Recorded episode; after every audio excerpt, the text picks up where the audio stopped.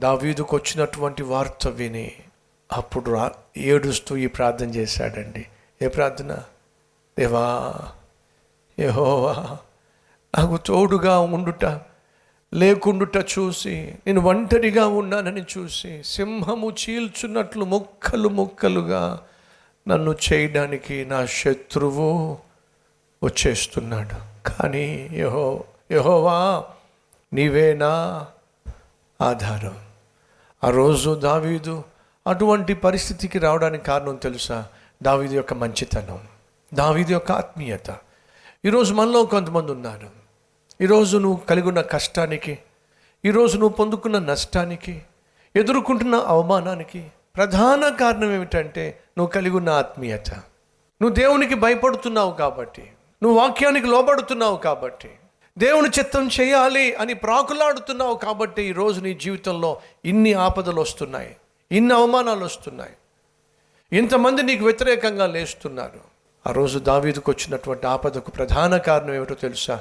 దావీదు దేవుని చిత్తం చేయాలి ఆశపడ్డాడు. దానిని గ్రహించలేనటువంటి సౌలు దావీదుని ఎలాగైనా సరే చంపేసేయాలి. అని చెప్పి కంకణం కట్టుకున్నాడు. కానీ బైబిల్లో చక్కని మాట ఉంది. ఎవడో తెలుసా? ఏహోవా దావీదును సౌలు చేతికి అప్పగించలేదు. అనగా దేవుడు దావీదును సౌలు చేతికి అప్పగించేంత వరకు సౌలు దావీదును చేరుకోలేడు. వినండి ఫ్రెండ్స్ సౌలు దావీదును తన బ్రతికినంత కాలం ఎప్పుడూ చేరుకోలేకపోయాడు. ఎందుకని? దావీదును దేవుడు తన హస్తపు నీడలో కాపాడుకుంటూ వెళ్ళాడు. దావీదు శ్రమల గుండా వెళ్ళాడు. దావీదు కష్టాల గుండా వెళ్ళాడు.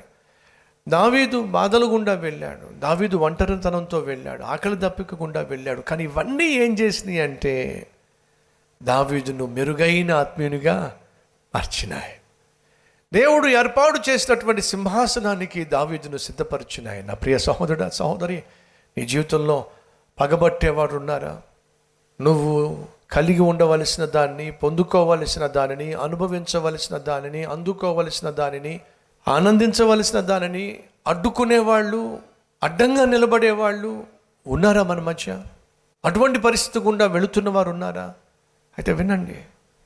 ఆనాడు దావీదు దేవుని చిత్త ప్రకారం సింహాసనం మీద కూర్చోవలసి వచ్చినప్పటికీ సౌలు పన్నిన పన్నాగము వల్ల తను అరణ్యంలో పది నుంచి పదమూడు సంవత్సరాలు పారిపోవాల్సి వచ్చినప్పటికీ దయచేసి గమనించండి ఆ శ్రమ ఆ కష్టం ఆ బాధ దావీదు మరింత దగ్గరకు చేర్చింది మరింత విలువలు కలిగిన వ్యక్తిగా మార్చింది మరింత పరిపక్వతను తీసుకొచ్చింది దేశానికి ఉన్నతమైన రాజుగా తనను సిద్ధపరిచింది.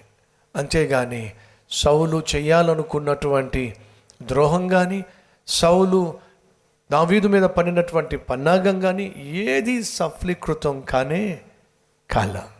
ఏం తెలియజేస్తుంది? దేవుడు నీ పట్ల కలిగి ఉన్న ఆయన చిత్తాన్ని ఈ లోకంలో ఏ ఒక్కడు కూడా అడ్డుకోవడం సాధ్యము కాదు. నీకు అనిపించవచ్చు దేవుడు నాకు ఇచ్చిన ఆశీర్వాదాన్ని మనుషులు దూరం చేసేస్తున్నారు. దేవుడు నాకు ఇవ్వాలనుకుంటున్నటువంటి దీవెనను మనుషులు దూరం చేస్తున్నారు.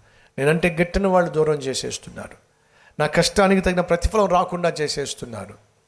నేను పొందుకోవలసినటువంటి స్థానాన్ని స్థాయిని స్థితిని నాకు దూరం చేసేస్తున్నారు. అని అనుకోవచ్చు. అది కొంతకాలం మాత్రమే.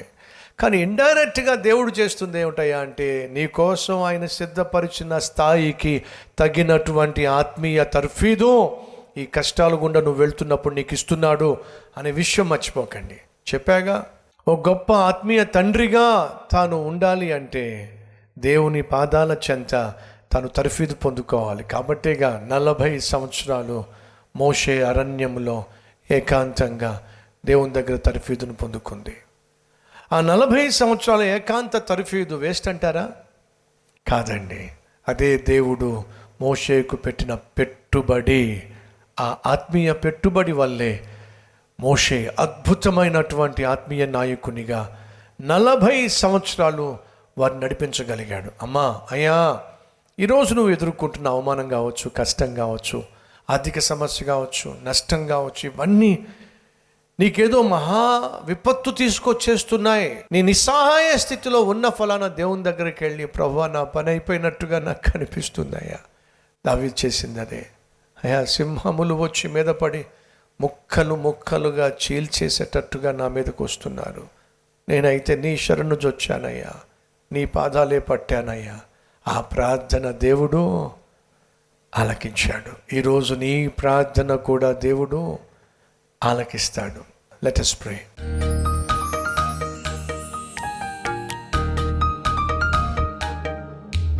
మహాపరిశుద్ధుడు అయిన జీవము కలిగిన దేవా ఆత్మీయ ప్రయాణంలో ఒకవైపు సైతాను తీసుకొచ్చే అపాయాలు ఆపదలు మమ్ములను ప్రభు ఉక్కిరి బిక్కిరి చేస్తున్నప్పుడు మరోవైపు అదే సమయంలో మా ఆత్మీయ జీవితాన్ని పదును పెట్టడానికి మమ్ములను ప్రభు ఆత్మీయతలో పరిపూర్ణతలోనికి నడిపించటానికి వాటినే మాకు తర్ఫీదిచ్చే విధంగా మార్చే దేవుడు నాయన.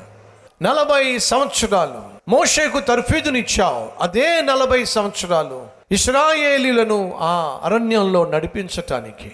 దావీదుకు నాయన పదిహేడు సంవత్సరాలు అద్భుతమైన తర్ఫీదునిచ్చావు. ఫలితంగా నలభై సంవత్సరాలు ఇస్రాయేలీలకు యూదావారికి నాయన రాసుగా అద్భుతమైన పరిపాలన ఇచ్చే కృపనిచ్చావు.